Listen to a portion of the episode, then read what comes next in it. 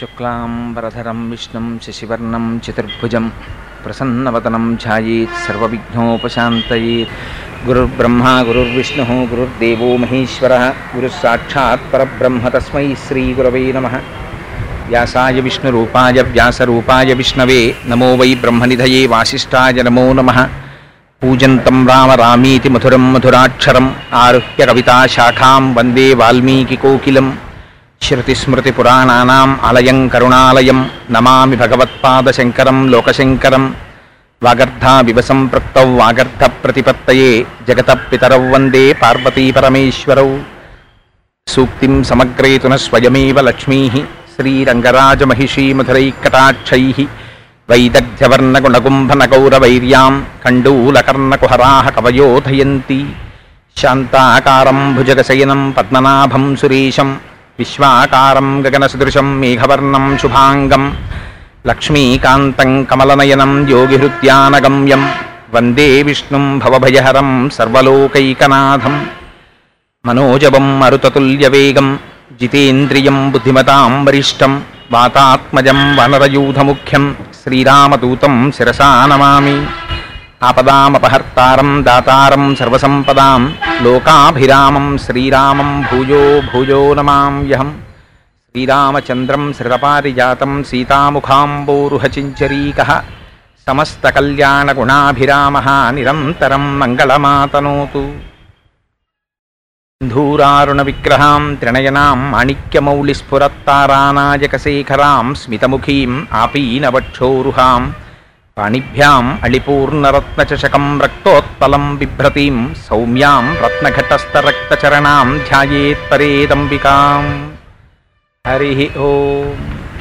పరమేశ్వర స్వరూపమైన సభకి నమస్కారం।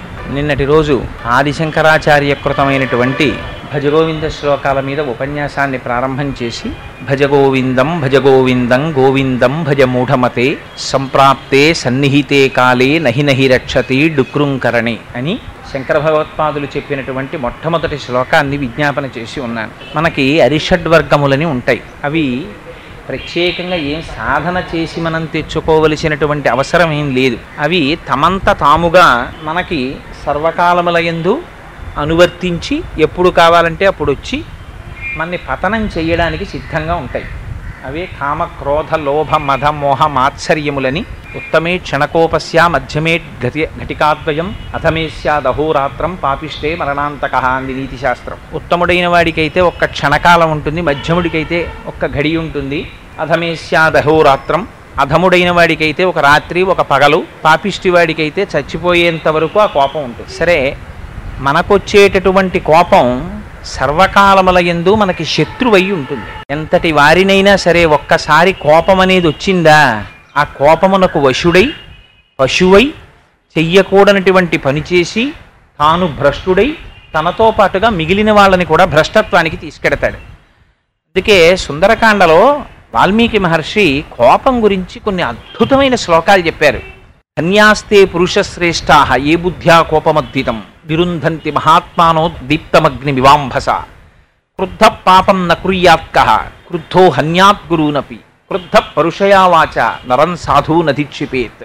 యస్యముత్పదితం క్రోధం క్షమయైవ నిరస్యతి యథోరగస్త్వచం జీర్ణాం సవై పురుషముచ్యతే అన్నారు. ఒకసారి ఆ కోపం వచ్చి మనుష్యుణ్ణి వశం చేసుకుందా? వాడికి ఒళ్ళు పై తెలియదిహ.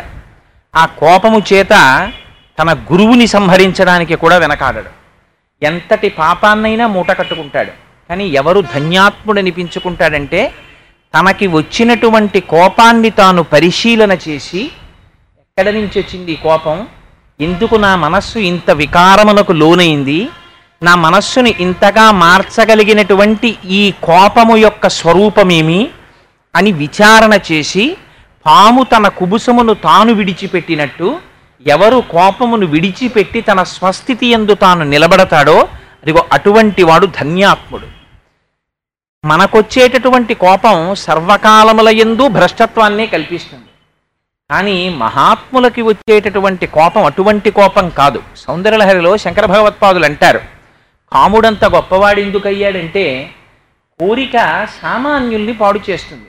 కానీ మహాత్ములకు ఉండేటటువంటి కోరిక లౌకికమైనటువంటి కోరికల యందు ప్రవర్తించకూడదనేటటువంటి కోరిక.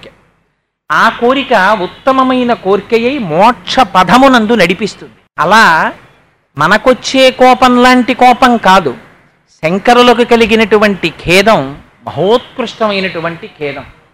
ఆ బ్రాహ్మణుణ్ణి చూసి ఆయన లోపల కలిగినటువంటి పరివేదన ఎంత దూరం వెళ్ళిందంటే గురుగీతలో ఆ గురువు యొక్క స్థితి గురించి ఒక మాట అంటారు.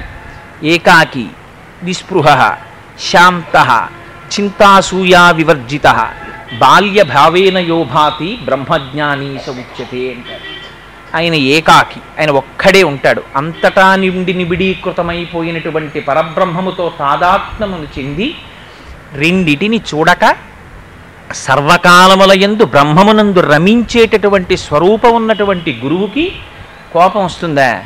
రాదు. పైగా గురువు యొక్క స్థితి నిత్యశాంతుడు. ఆయన ఎప్పుడూ ప్రశాంతమైనటువంటి స్థితిలో ఉంటాడు. అందున శంకరులు ఎటువంటి వారు ఒక కాపాలికుడు వచ్చి శంకరా మీ శిరస్సు కావాలన్నాడు. అంటే నా శిష్యులందరూ ఉండగా నా శిరస్సును నువ్వు తీసుకెడితే నా శిష్యులు అంగీకరించరు. రేపటి రోజున నా శిష్యులందరూ ప్రాతకాలంలో కృష్ణానదిలో స్నానం చెయ్యడానికి వెళ్ళిన సమయంలో నేను ఒక్కడే ఉండి అంతర్ముఖుడనై తపస్సు చేసుకుంటున్నటువంటి సమయంలో నువ్వు వచ్చి నీకు కావలసిన నా శిరస్సుని నా కుత్తుక కత్తిరించి తీసుకెళ్ళు. అంతగా దేహభ్రాంతి లేనటువంటి వ్యక్తి ఒక కాపాలికుడికి తనకి శిరస్సుని ఇవ్వడానికి అంగీకరించినటువంటి మహాపురుషుడు వారికి కోపం వస్తుందా? వారి కోపము లోకమును ఉద్ధరించడం కోసమని అవతల వ్యక్తి పడుతున్నటువంటి జగత్తుతోటి తాదాత్మ స్థితిని గమనించినటువంటి వారై ఉద్ధరించడం కోసమని మహాపురుషుల యొక్క స్థితిని చూపిస్తారు. అది అందుకని ధారాళంగా నోటి వెంట పద్నాలుగు శ్లోకములు వచ్చాయి.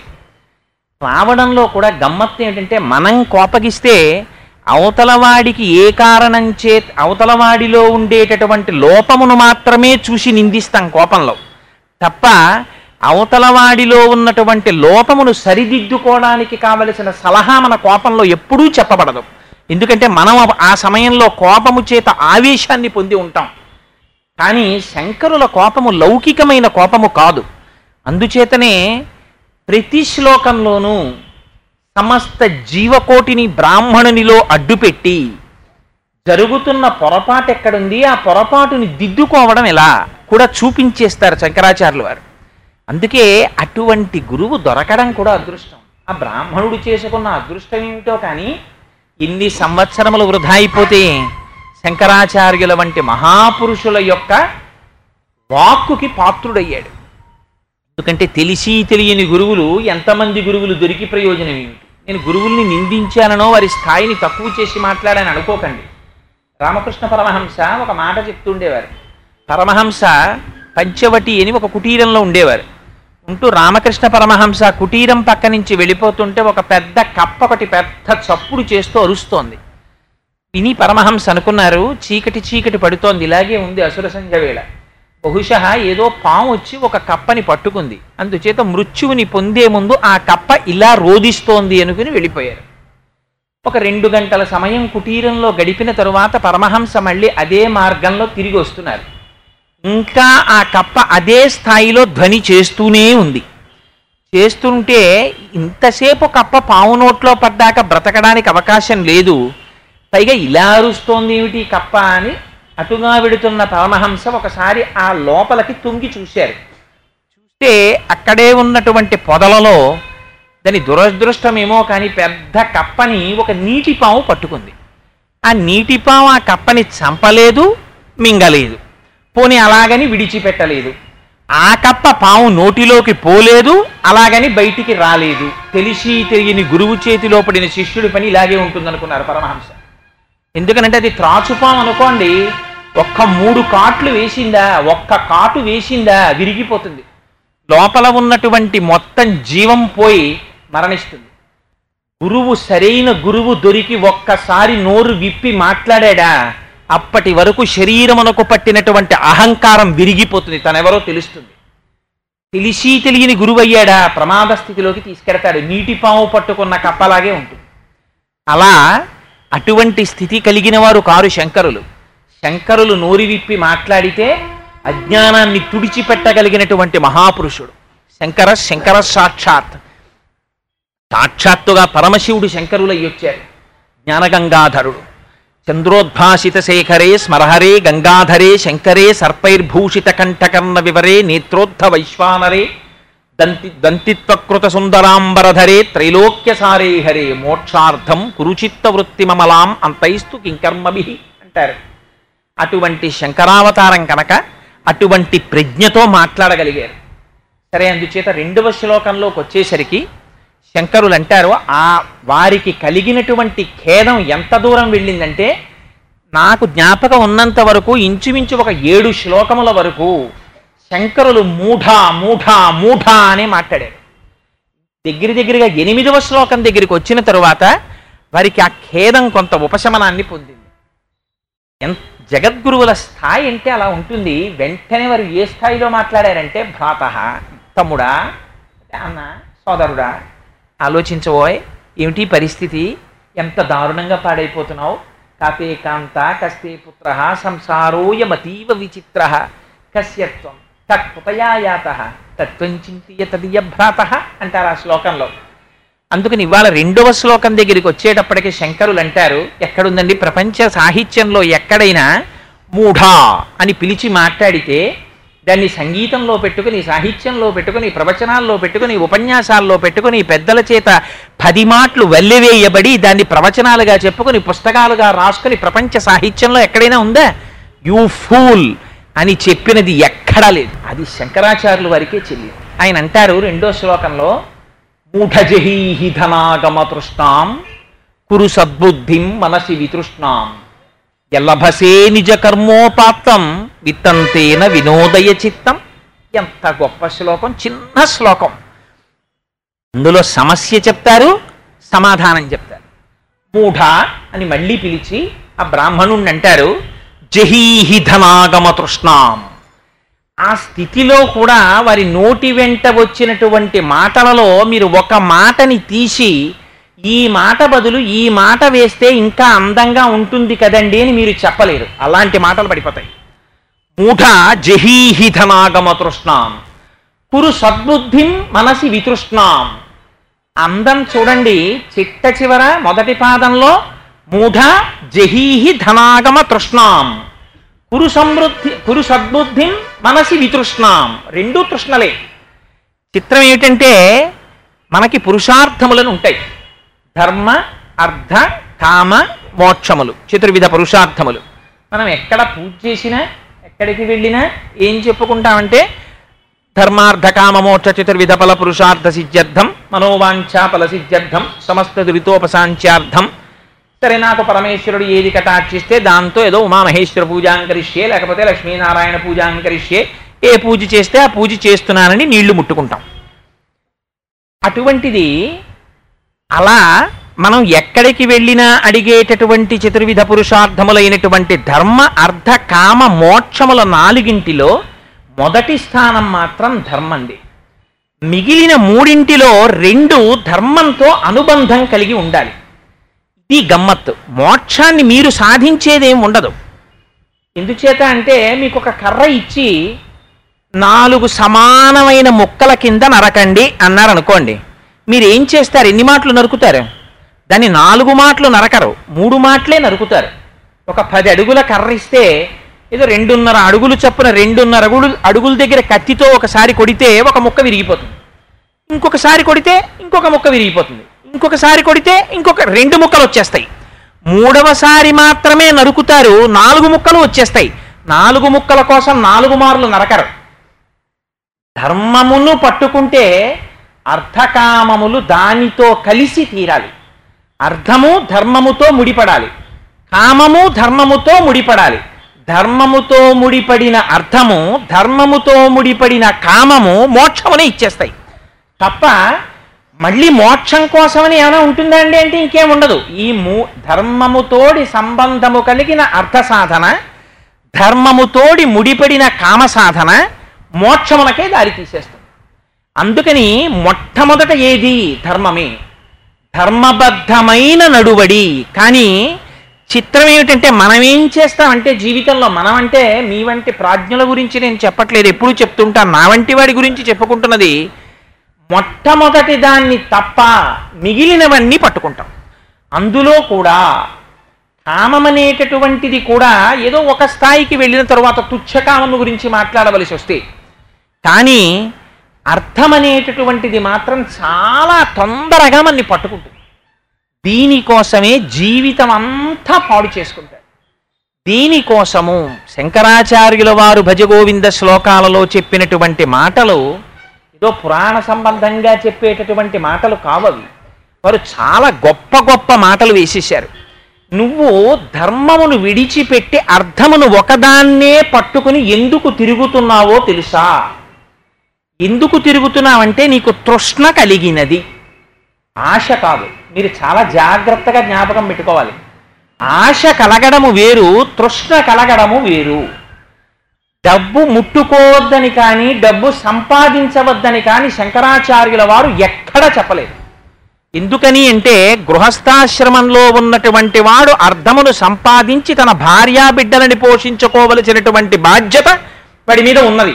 అందుకని వాడు అర్ధ సముపార్జన చేసి తీరాలి.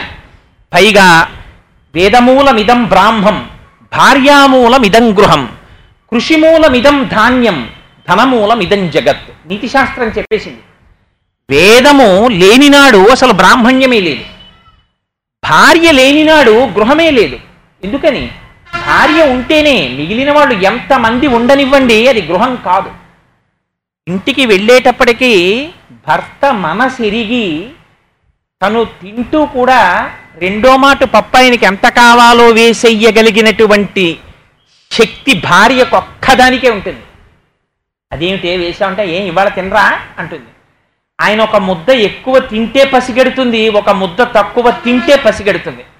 ఆయన ఒక్క కప్పు కాఫీ సరిగ్గా తాగకపోతే పసిగడుతుంది ఒక అరగంట నిద్ర ఆలస్యంగా లేస్తే పసిగెడుతుంది. ఆయన ప్రవర్తనలో తేడా వస్తే పసిగడుతుంది ఆయనలో మార్పుని పసిగడుతుంది.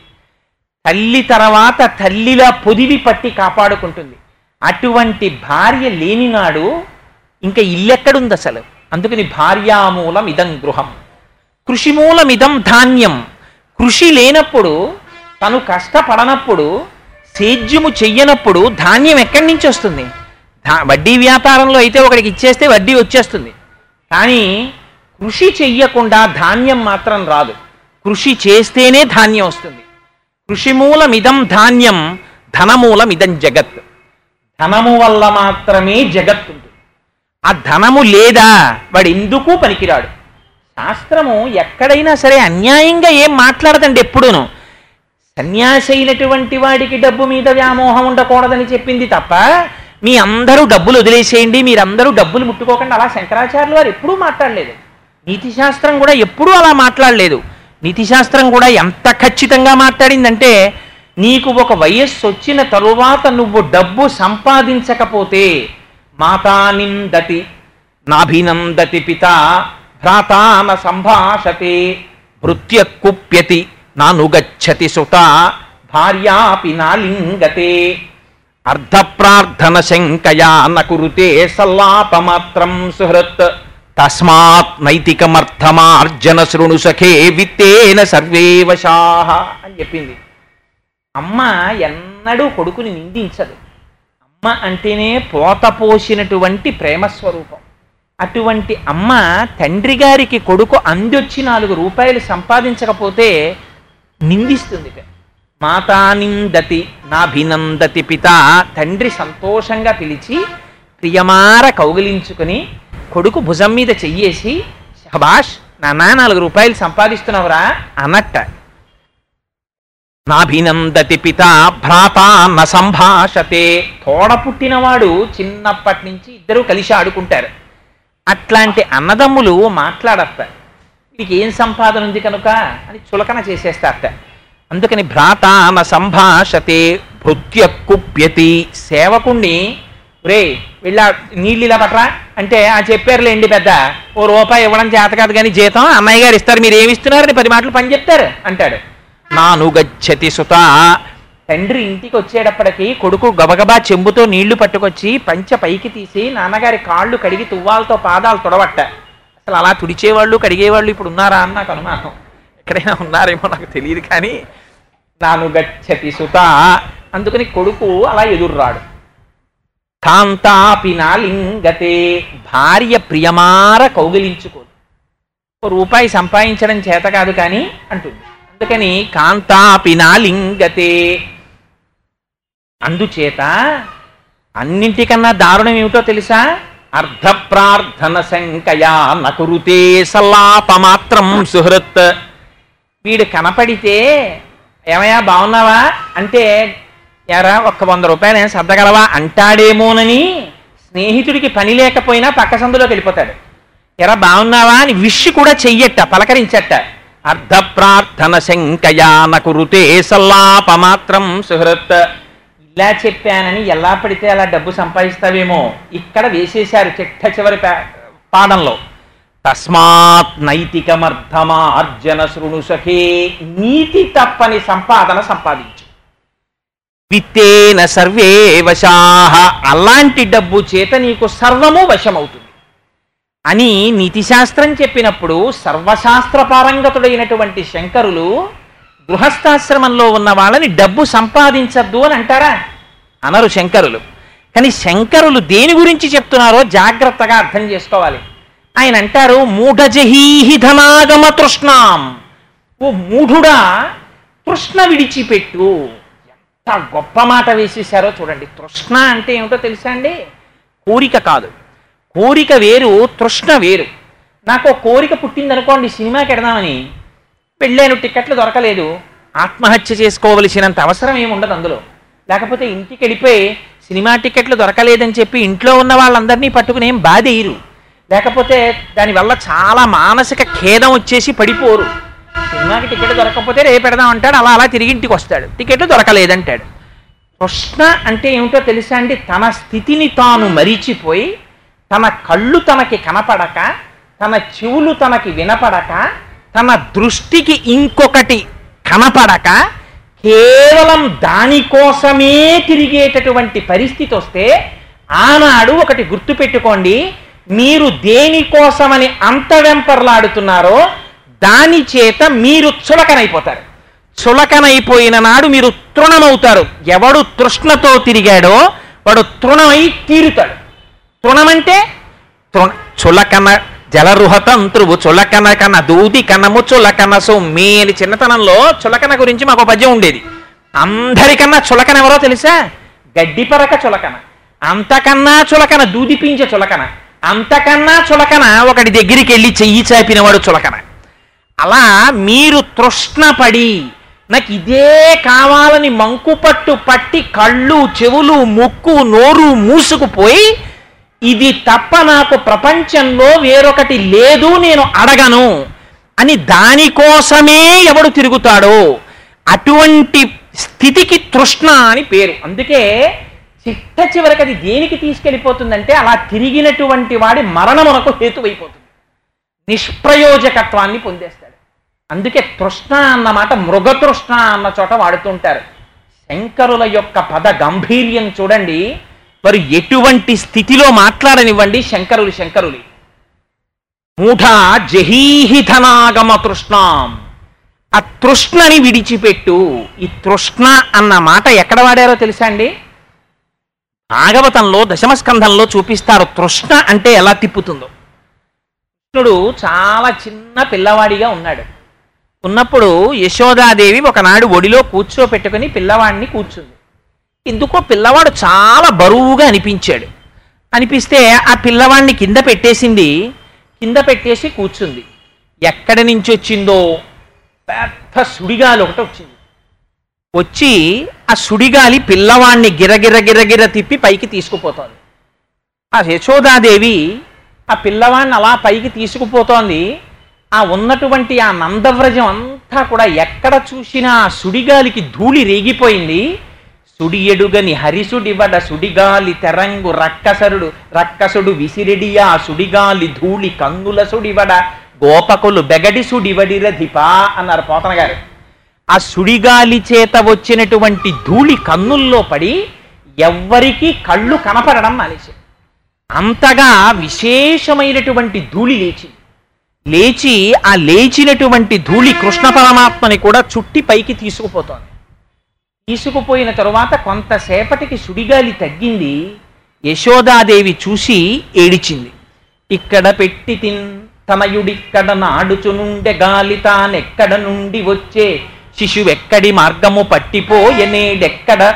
చూతునంతు అసితేక్షణ గ్రేపు తెరంగు ఖిన్నయ్యై రొక్కుచువాలు గోవు క్రియ భూస్థలివాలె దురంత చింతయ్యి అంటారు పోతన గారు.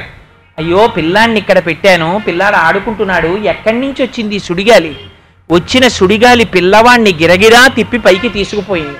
ఎక్కడ వెతుకుతానని ఆ యశోద ఇతర గోపకాంతలు గోపాల బాలురు అందరూ కలిసి పరిగెడుతూ వెతుకుతున్నారు. ఆ వచ్చినటువంటి వాడి పేరు తృణావర్తుడు. తృణము అంటే అన్నింటికన్నా తేలికైనటువంటి ఒక గడ్డి పరక.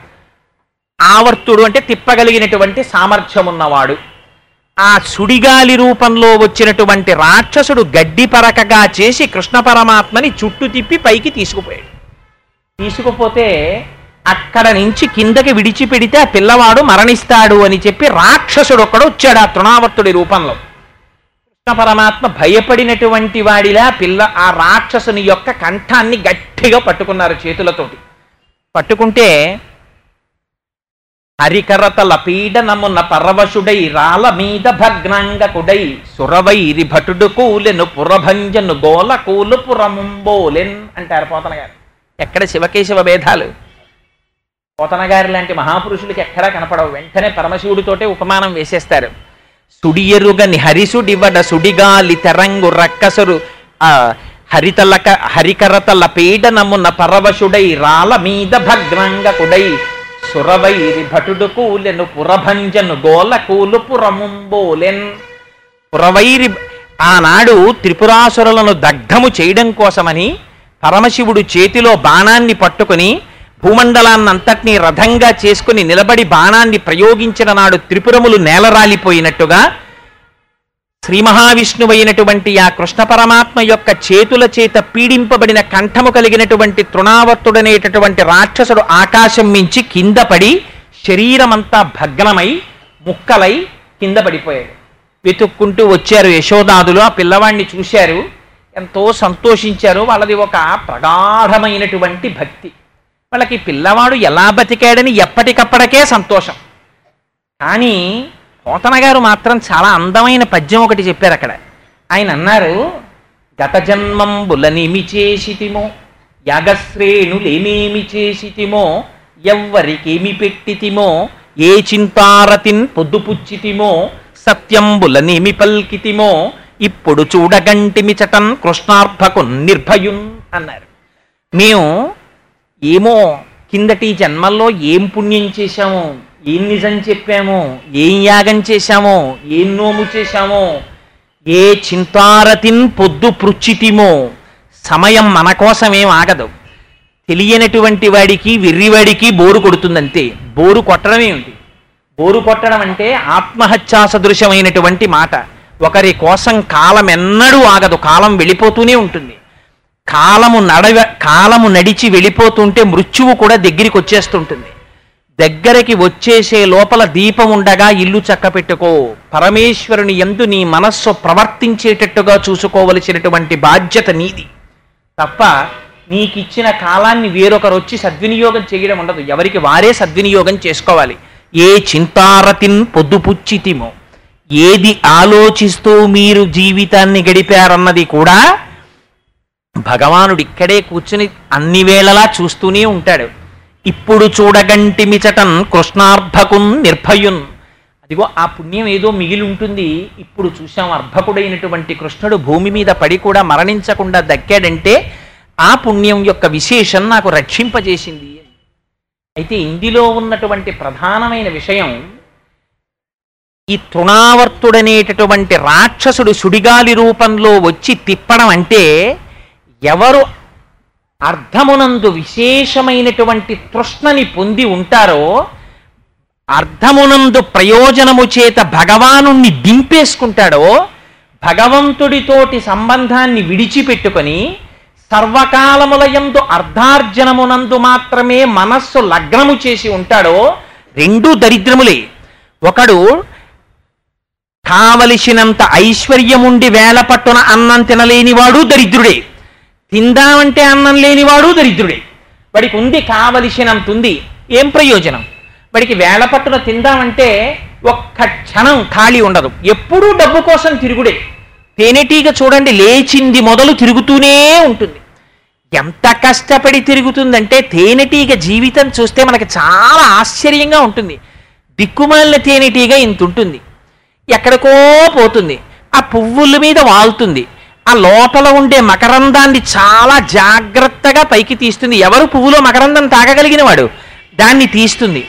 మైనంతో గదులు కడుతుంది. ఆ గదుల్లోకి తెచ్చి మళ్ళీ పోనా తేనె తనేమైనా తాగుతుందా? సంతోషిస్తుందా? తెచ్చి మైనపు గదుల్లో తేనె పోస్తుంది. జాగ్రత్తగా దాన్ని అంతటినీ కూడా మళ్ళీ ఆ మైనంతో మూస్తుంది.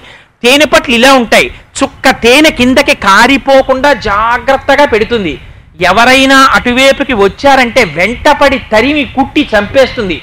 అంత పగపడుతుంది ఇన్ని చేస్తుంది ఇంత కూడపెట్టిన తరువాత తేనె బాగా పెట్టిందిరా పట్టులోని చూసిన వాడోడు ఉంటాడు. వాడేం చేస్తాడు? నాలుగు క బాగా పచ్చి విచ్చి కర్రలు నాలుగు తెచ్చి ఆ కింద కిరసనాయిలు పోసి వెలిగించి వాడు వెళ్ళిపోతాడు.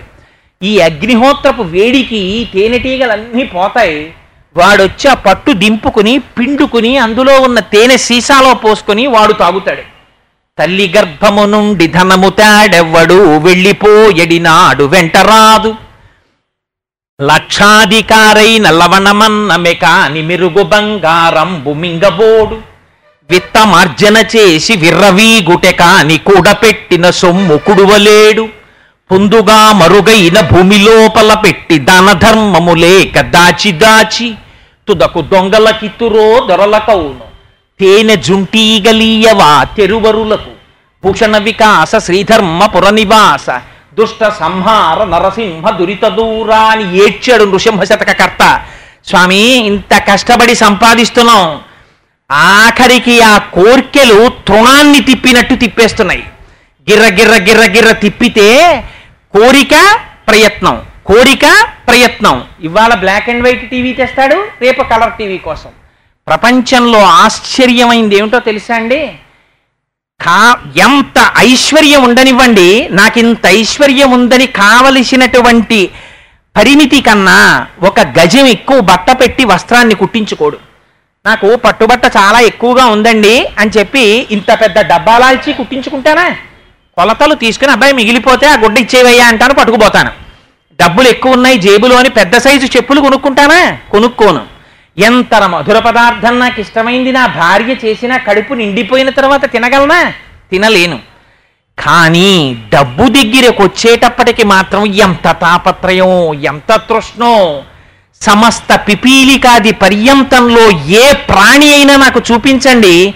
తను తినడానికి మాత్రమే ప్రకృతిని వాడుతుంది.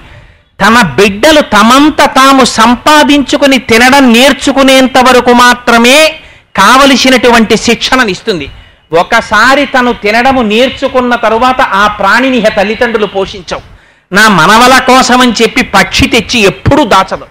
దిక్కుమాలిన అలవాటు ఉన్నది. ఎవరికైనా ఉంటే ప్రపంచంలో అలవాటు తేనెటీగకి ఎలకకి మళ్ళీ అదిగో మనకి. మనకే ఉంటాయి ఈ అలవాట్లు. ఎలకొకటి దానికి అక్కర్లేంది లేదు ప్రపంచంలో. ఆఖరికి పాలతో అభిషేకం చేసిన నాగేంద్రుడు దానికి ఎందుకు పనికొస్తాడో తెలియదు. ఎత్తుకుపోయి కలువులో పెట్టుకుంటుంది. మళ్ళీ అలా తెచ్చేది తేనెటీగ ఒకటి తీసుకొస్తుంది. పట్టు పురుగు ఒకటి తీసుకొస్తుంది. ఇవన్నీ భయంకరమైన మరణాలే. అందుకే మీరు చూడండి దాచిన ప్రతి ప్రాణి దారుణమైన మరణంలో పోతాయి. రామకృష్ణ పరమహంస పట్టుపురుగు జీవితం గురించి చెప్తుంటారు. తన నోటి నుంచి వచ్చినటువంటి పట్టుని దారంగా మారుస్తూ ఉంటుంది. మార్చి తన ఒంటి చుట్టూ కట్టుకుంటుంది. కట్టుకుని ఆ పట్టుకాయలో పడుకుంటుంది. దాని ఒంట్లోంచి పట్టు ఆకు పట్టు దారం వచ్చేంత వరకు మల్బరీ ఆకులు పెట్టి పెట్టి పెట్టి పెట్టి పోషిస్తాడు. ఒకడు చూస్తుంటాడు యవత్విత్తోపర్జన సక్త స్తవన్నిజ పరివారో రక్త. వాడు మల్బరీ ఆకులు ఉప్పాలు జీడిపప్పులు ఇడ్లీలు మూడు పచ్చళ్ళు పెడతాడు. ఒకనాడు ఇహది మల్బరీ ఆకులు తినడం మానేస్తుంది. ప్రశాంతంగా పడుకుంటుంది. సంపాదించగలిగిన నాళ్ళు సంపాదించింది ఇవ్వగలిగినంత పట్టుదారం ఇచ్చేసింది. తన ఒంటికి చుట్టుకుని పడుకుంటుంది. మూడంతస్తుల మేడ కట్టుకుని ఏసీ రూమ్లో పడుకున్న వాళ్ళే. వీడు ఎప్పుడు పోతే withdrawal power cheque book చేతిలోకి వస్తాయా చూసేవాడు వేరొకడు ఉంటాడు ఇంటి దొంగలవు తనయులనొల్లా కల్లరి కల్లరి బొమ్మయవు కాయంబులొల్లా అద్దె కొంపల బోలు ఆ లోకమొల్లా ఇందుకీ భోగంబులెందుకీ మురుపు ముందు చావుండంగా మురియంగమగునే అంటారు మానస పూజలో. వెంట వచ్చేస్తాయా ఇవన్నీ? కింవానేన ధనేన వాజికరిభి ప్రాప్తేన రాజ్యేన కిం కింవా మిత్ర కలత్ర మిత్ర పశుభిర్దేహేన గేహేన కిం. జ్ఞాతైతక్షణభంగురం సపతిరోత్యాద్యం మనోదూరత. స్వాత్మార్థం గురువాక్యతో భజ భజ శ్రీ పార్వతీ వల్లభం అంటారు శంకర భగవత్పాదులు. వెనక వచ్చేటటువంటిది ఏదీ రాదు. ఎలా వచ్చాడో అలా వెళ్ళిపోయి అన్నవికారంగా పెరిగిపోయినటువంటి శరీరాన్ని తీసుకెళ్ళి కట్టెల్లో కొడుకు కూడా కాల్చేసి ఇంకా ఒంటి కంటి పెట్టుకుపోయిన వ్యానవాయువుని విడదీసి మా నాన్న వదలడు శిథిలమైపోయిన ఇంటి మీద ఇంకా ఆస్తి హక్కు పెట్టుకున్నట్టు దీన్ని వెంటబడి తిరుగుతున్నాడు అని విడిపించేసి అంచేష్టి సంస్కారం చేసి కొడుకు కూడా వెళ్ళిపోతాడు. వెళ్ళిపోతే ఆనాడు దిక్కు లేక ఆకాశంలో నిలబడి ఏమిటి తన వెంట వచ్చేది? జోలె తగిలించుకుని తను చేసిన పుణ్యం ఏదైనా ఉంటే అది ఒక్కటే పట్టుకు తిరుగుతాడు. కోటి రూపాయలు ఇస్తే ఆరు రూపాయలు గోదానం చేస్తాడు తప్ప నిజంగా పిఠాపురం సంతరించి ఆవును చేస్తాడు వాడు? కొడుకు గోదానం కూడా చేయడు. నీ పుణ్యం ఏమైనా ఉంటే నువ్వు చేసుకోరా ఇది శంకరాచార్యులు వారి బాధ. ఎంతకని తిరుగుతావురా డబ్బు కోసం ఎంత డబ్బు సంపాదించేస్తే నాకు తృప్తి? చెప్పు. ఇంత డబ్బు సంపాదించేసిన తరువాత నాకు తృప్తి ఉండదే? మొట్టమొదట సైట్ కొనుక్కుంటే చాలు. సైట్ కొనుక్కున్న తర్వాత అది మంచి సెంటర్లో ఉండాలి. సెంటర్లో ఉన్న తర్వాత అందులో చాలా మంచి సౌకర్యాలతో ఇల్లు కట్టుకోవాలి. ఇల్లు కట్టుకున్న తర్వాత ఫస్ట్ ఫ్లోర్ వేయాలి ఫస్ట్ ఫ్లోర్లోకి అద్దెకున్న వాళ్ళు మంచి వాళ్ళు రావాలి. ఊళ్ళో అందరికన్నా రెండు వేలు అద్దెక్కి ఇవ్వాలి. మళ్ళీ అది బ్యాంకులో వేసుకోవాలి. దానికి ఎన్నో లెక్కలు చూసుకోవాలి. బ్యాంకు వడ్డీ ఎంత వస్తుంది? మనం ఇచ్చే అద్దె ఎంత వస్తుంది? ఇన్ని చూసుకోవాలి. దీనికి అంతెక్కడ? ఎంత సంపాది ఇంత అన్నము తింటే వీడికి తృప్తి ఉంది శాస్త్రంలో. ఇంత బట్ట ఉంటే వీడికి చొక్కా కుట్టుకోవడానికి సరిపోతుంది ఉంది ప్రమాణం. ఇదిగో వీడికి ఇంత చదువు చదువుకుంటే చాలు ఈ ఉద్యోగం ఇస్తాం. సరిపోతుంది. ఏదో చెప్తారు a graduate in any discipline is fit to hold this post advertisement ఇస్తారు సరిపోతుంది. కానీ ఇదిగో ఇంత ఉంటే వీడికి తృప్తి చూపించండి అక్కడ మాత్రం తృప్తి లేదు. తిరుగుతూనే ఉంటాడు తిరుగుతూనే ఉంటాడు ఆ తృష్ణకి నువ్వు కాని వశుడవయ్యావా? అర్థ సముపార్జనమే నీ జీవితమునందు ప్రవృత్తిగా పెట్టుకున్నావా? దానివల్ల ఏమైపోతుందో తెలుసా? శంకరులు జగద్గురువులు కనుక తన బిడ్డల్ని చూసుకున్నట్టుగా సమస్త జగత్తుని చూసి అయ్యో వీళ్ళు పాడైపోతున్నారా? పురుషార్థమైనటువంటి అర్థాన్ని పట్టుకొని సమాజ శ్రేయస్సుకి తన హితమునకు కావలసినంత సంపాదించవలసిన వాడు ఉన్న సమయాన్నంతటినీ తీసుకెళ్ళి అర్థార్జన కోసం అని చెప్పి వశుడై తిరుగుతున్నాడు. చిట్ట చివరికి గడ్డిపోచ ఎంత చులకనో అంత చులకనైపోతున్నాడు. గిర్ర గిర్ర గిర్ర గిర్ర తిప్పేస్తోంది సుడిగాలి వీడిని ఎక్కడ పడిపోతాడో? సమయమా? అయిపోతోంది. ప్రత్యాయంతిగతాహ పునర్న దివసాహ కాలో జగద్దక్షక లక్ష్మీస్తోయ తరంగ భంగ చపలా విద్యుచ్చలం జీవితం. తస్మాన్ మాం శరణాగతిం కరుణయాత్తం రక్ష రక్షాధున. సూర్యోదయ సూర్యాస్తమయాల స్వరూపంలో పరమేశ్వరుడు ఆయుర్దాయాన్ని గ్రసించేస్తున్నాడు. కప్ప ఈగని చూస్తోంది కప్పని పావు చూస్తోంది. కప్ప ఈగని తింటుందో కప్పని పావు తింటుందో పరమేశ్వరుడికి తెలుసు. ఇన్ని సంపాదిస్తున్నాను ఇన్ని సంపాదిస్తున్నానంటాడు సంపాదించినవన్నీ తాను అనుభవిస్తాడో అనుభవించకుండా వెళ్ళిపోతాడో పరమేశ్వరుడికి తెలుసు. కానీ తను సంపాదించుకోవలసినటువంటి అసలైన పుణ్యాన్ని తాను సంపాదించుకోవట్లేదు. సమస్త పిపీలికాది పర్యంతంలో భగవన్నామము చెప్పగలిగినటువంటి వాక్కు ఈయబడినది కేవలము మనుష్యుడికొక్కడికే. ఒక గేది ఉందనుకోండి. ఆ గేది పూర్వజన్మలో ఎంత గొప్ప సంస్కారం ఉండనివ్వండి ఒకసారి సమయము వృధా అయిపోయి మనుష్యుని యొక్క ఉపాధి పడిపోయిన తరువాత గేది ఉపాధితో వచ్చిందనుకోండి లోపల ఎంత ఏడవనివ్వండి. ఒక్కసారి గోవిందా అందాం అనుకుందనుకోండి అంబా అనగలదు కానీ గోవిందా అని మాత్రం అనలేదు. గోవిందా అనగలిగినటువంటి అదృష్టమున్న ప్రాణి ప్రపంచంలో ఉన్నది అంటే అది కేవలము మనుష్యుడొక్కడే. ఇతర ఉపాధులు ఏవి కూడా భగవంతుని యొక్క నామము చెప్పగలిగిన అదృష్టాన్ని పొందలేవు. ఏడ్చారండి కవులు? ఏడ్చారు. అయ్యో స్వామి అయిపోతోంది సమయం. బతికియున్నన్నాళ్ళు నీ భజన తప్పను కాని మరణకాలమునందు ఆ వేళ యమదూతల అగ్రహంబున వచ్చి ప్రాణముల్ పెకలించి పట్టునప్పుడు కప వాత పైచముల్ కప్పగా శ్రమచేత కంపముద్భవమంది కష్టపడుచు నారాయణాయంచు నా జింహతో నిన్ను పిలుతునో శ్రమచేత పిలువలేను. నాటికిపుడే నీ నామస్మరణ చేతు. చెవినిడవయ్య భూషణ వికాస శ్రీధర్మ పురనివాస దుష్ట సంహార నరసింహ దురిత దూర. అంత్యకాలమునందు ఆయాసమున నిన్ను పిలుతునో శ్రమచేత పిలువలేను. అని ఒకటికి పది మాటలు ఒకటికి పది మాటలు గోవింద గోవింద గోవింద సర్వేశ పన్నగాధిప సాయి పద్మనాభ. మధువైరి మధువైరి మధువైరి లోకేశ. నీలమేఘ శ్యామ నివెతండ్రి విమాకు కమలవాసిని మమ్ము కన్న తల్లి. నీ భక్తవరులంత నిజమైన బంధువుల్ నీ నీ నీ కృప నీ కృపయే మాకు అఖిల ధనము. నీ మంత్ర జపమే నిష్కలంకపు విద్య అని నీపాద తులసిదలము తులసిదళము రోగముల కౌషధము బ్రహ్మరుద్ర వినుత భూషణ వికాస శ్రీధర్మ పురనివాస దుష్ట సంహార నరసింహ దురిత దూర. మాకెందుకు స్వామి? నాకు ఇవన్నీ అక్కర్లేదు మాతాచ పార్వతీదేవి పితాదేవో మహేశ్వర బాంధవ శివభక్తాశ్చ స్వదేశో భువనత్రయం. సర్వేశ్వరాన్ని నామము చెప్పగలిగినటువంటి అదృష్టాన్ని పొందినటువంటి ఉపాధి ఈ ఉపాధి. అటువంటిది నీ నామము చెప్పని నాడు ఎందుకయ్యా ఈ జన్మ? దిక్కుమాలిన డబ్బు ఎంత సంపాదించి దాచినా తొట్టతుదకు వచ్చేది ఒక్కటుందా ఊపిరి ఆగిపోయిందా? ఏమిటి వాడు చేసిన ప్రారంభం? ఇంత కష్టపడ్డాడు తిరిగాడు తిరిగాడు తిరిగాడు సంపాదించాడు. ఊపిరి ఆగిపోయింది. కొడుకు అమెరికాలో ఉన్నాడు. తీసుకొచ్చి పెట్లో పెట్టారు. మళ్ళీ కొడుకు వచ్చే లోపల మూడు రోజులు ఆ శరీరం ఇంట్లో ఉంటే భయం భయంగా ఉంటుందని ఎక్కడో దూరంగా తీసుకెళ్ళి పెట్టేస్తాం. పెట్టేసి అమెరికా నుంచి కొడుకు విమానం దిగాడని తెలిస్తే తీసుకొచ్చి ఐసు పెట్టి అక్కడ పెట్టి ఒక్కసారి మూత తీసి గబగబా సంస్కారం చేసి ఆ కొడుకు సంస్కారం చేసే ముందు ఇలా ముట్టుకుంటే చల్లగా శరీరం తగిలితే జుగుప్సని పొంది వేళ్ళకి తండ్రి కష్టపడి సంపాదించి పెట్టుకున్న ఉంగరాల దగ్గర నుంచి తీసేసి మెడలో వేసుకున్నటువంటి రుద్రాక్ష మాల కూడా తీసేసి కేవల శరీరంలో బీరువాలో ఎన్ని జతల బట్టలు ఉండనివ్వండి. ఒక్క ఆరు గజాల తెల్ల కద్దరు వస్త్రం ఒకటి తెచ్చి ఆ శరీరానికి వేసి నారతో గడ్డిలో పడుకోపెట్టి కొత్త కర్రల మీద పెట్టి కట్టి నలుగురు తీసి మోసుకెళ్ళి కట్టెల్లో పారేసి దగ్ధం చేస్తున్నారే. ఏది వస్తోందిరా నీ వెనకాతల? ఏది పట్టుకెళ్ళిపోతున్నావు? నువ్వు కష్టపడి సంపాదించి తెచ్చి దాచుకున్నది నీ వెంట ఒక్కటి వస్తోందా? ఒక్కటి రాదు. నీ వెంట వచ్చేది ఏదైనా ఉంటే నీ లోపల జీవుడు దీపం వెలుగుతుండగా నువ్వు కూర్చుని ఆర్తితో ఒక్కనాడు సదాశివ శంకర పరమేశ్వర ఏకశబ్ద సంయజ్ఞాత సృష్టప్రయుక్త స్వర్గే లోకే కామదుగ్భవతి ఒక్క నామం అది ఏ నామం? మీ ఇష్టం. ఏ నామం పిలవండి ఏ నామము చేత పిలిచినా పలకబడేటటువంటి వాడు పలికేటటువంటి వాడు మాత్రం సర్వేశ్వరుడు ఒక్కడే.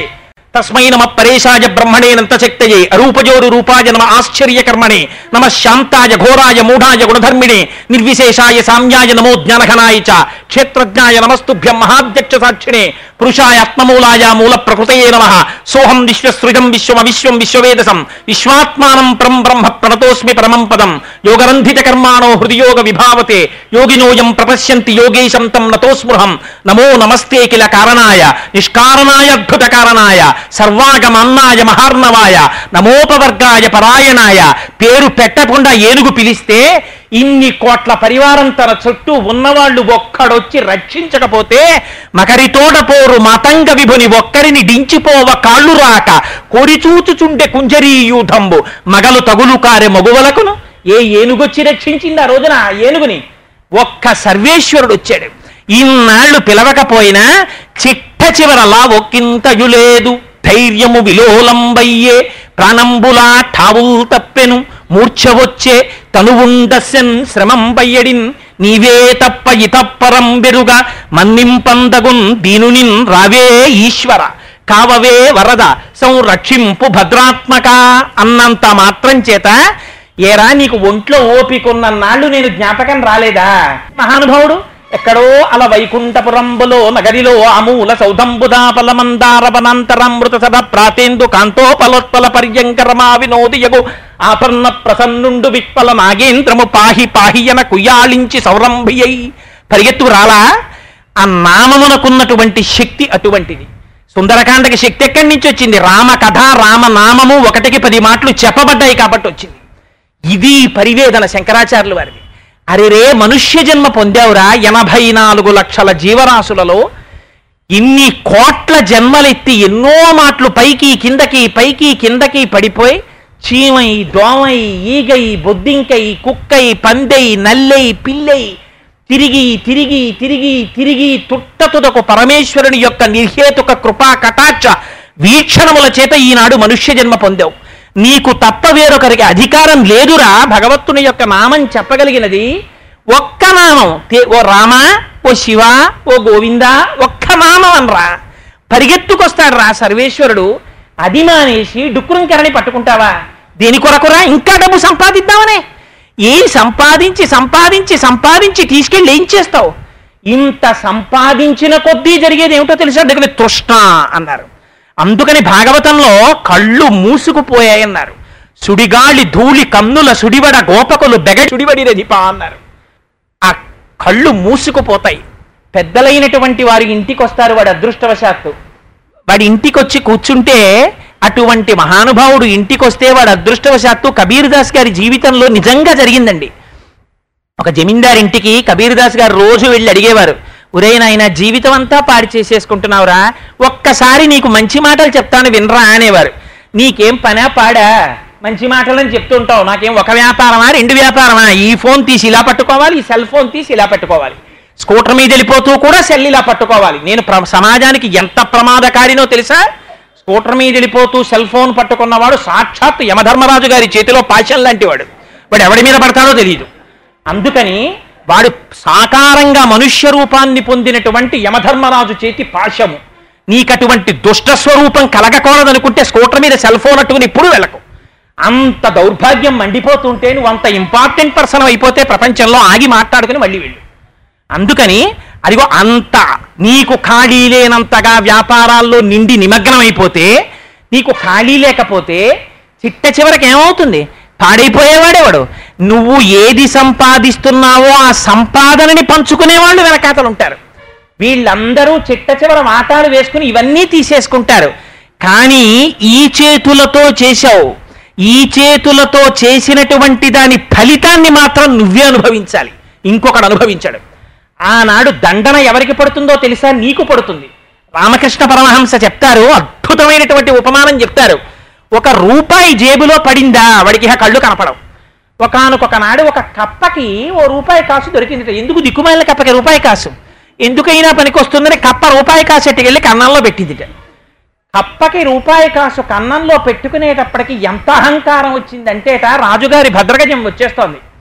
వచ్చేస్తుంటే ఎప్పుడూ లేనిది కప్ప కన్నంలోంచి పైకొచ్చి కాలు ఎత్తిందిట ఏ ఏనుగా ఏ ఇటు వస్తున్నా ఒక్క తన్ను తంతానందిట ఎందుకు అండం కన్నంలో రూపాయి కాసుంది. ఇది దాని అహంకారం. పరమహంస అంటారు జేబులో రూపాయి పడిందా? వీడి స్వరూపం మారిపోతుంది. ఈ మాట అంద మహాత్ములు అందరూ చెప్పారు. భాగవతంలో అష్టమస్కంధంలో ఏంటి ఆ బలిచక్రవర్తి ఉపాఖ్యానం చెప్తూ మహానుభావుడు ప్రహ్లాదుడు పరిగెత్తుకొస్తాడు. ఆ వరుణ పాశాలతో కట్టేస్తారు బలిచక్రవర్తిని. కట్టేసి నిలబడిపోతే ఆనాడు ప్రహ్లాదుడు నడిచి వచ్చి ఒక మాట చెప్తాడు.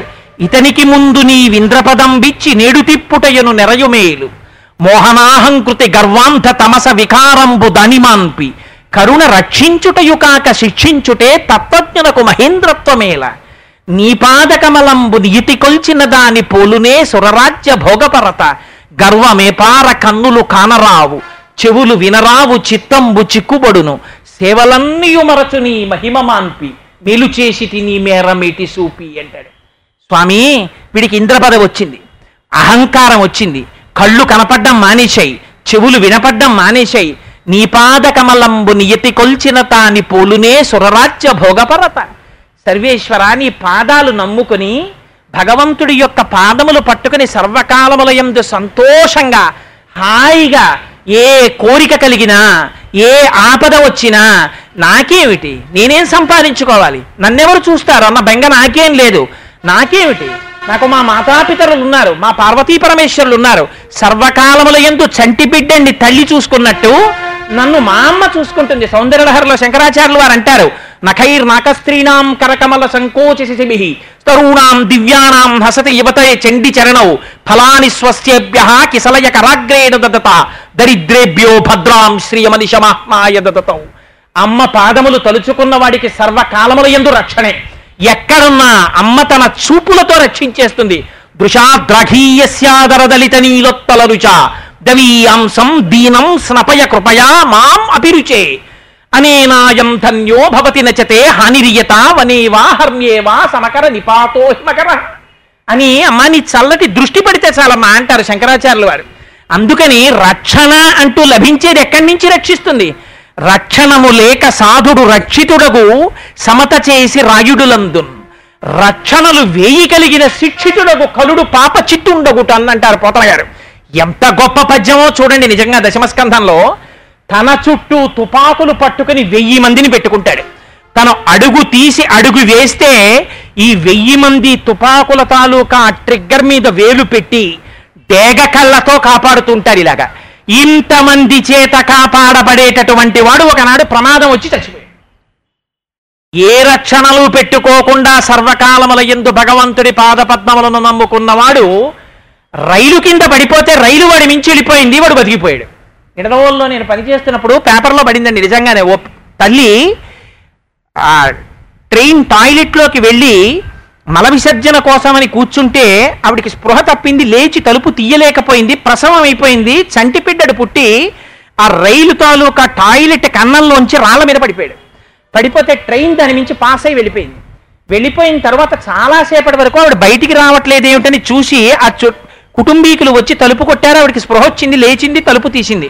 కానీ బిడ్డడు పడిపోయాడని తెలిసింది ఇంత రైలు వెళ్ళిపోతే అప్పుడే పుట్టిన పసికందు ఆ రాళ్ళ మీద పడిపోయి అంత ధ్వనితో రైలు వెళ్ళిపోతే చిక్కు చెదరకుండా ఆ పిల్లవాణ్ణి ఆ స్టేషన్లో బుజ్జిలో పుణుకులో అమ్ముకునేవాడు చూసి తెచ్చి చక్కగా కాపాడుకుంటుంటే తల్లిదండ్రులు వెనక్కి వచ్చి ఆ పిల్లాన్ని తీసుకెళ్ళారు.